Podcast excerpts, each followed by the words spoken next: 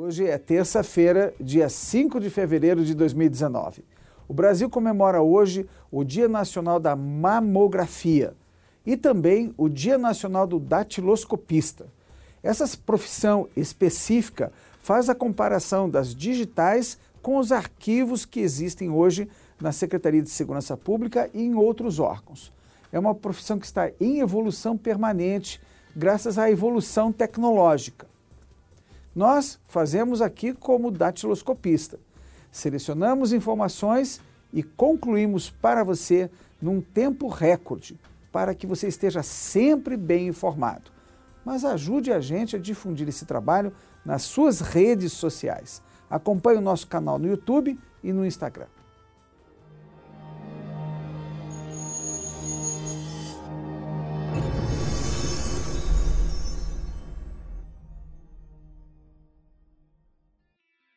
O destaque do Diário Oficial da União de hoje é a divulgação pela Secretaria de Previdência e Trabalho do valor médio mensal de benefícios pagos pelo INSS. O valor médio é de R$ 1.280,30. Mais detalhes estão na portaria número 2, na página 22 do DAU de hoje.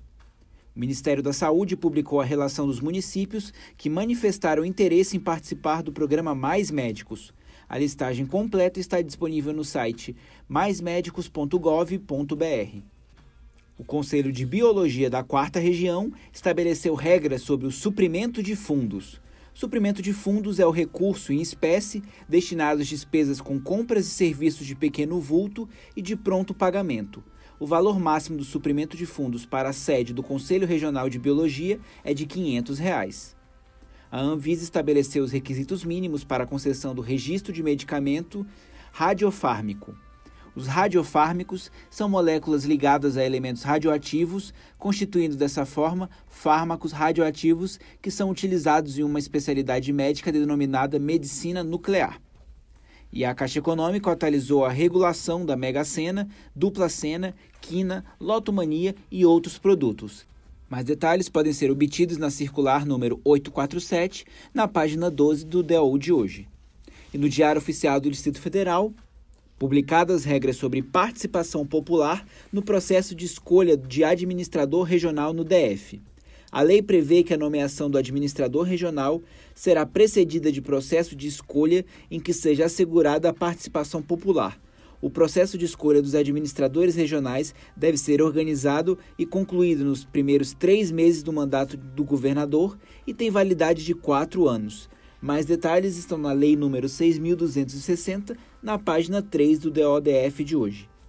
E uma lei distrital estabeleceu prioridade de matrícula escolar para filhos de mulheres vítimas de violência doméstica. A medida vale para estabelecimentos da rede pública e privada. E, por fim, hoje foi instituída a política de diagnóstico e tratamento da depressão pós-parto.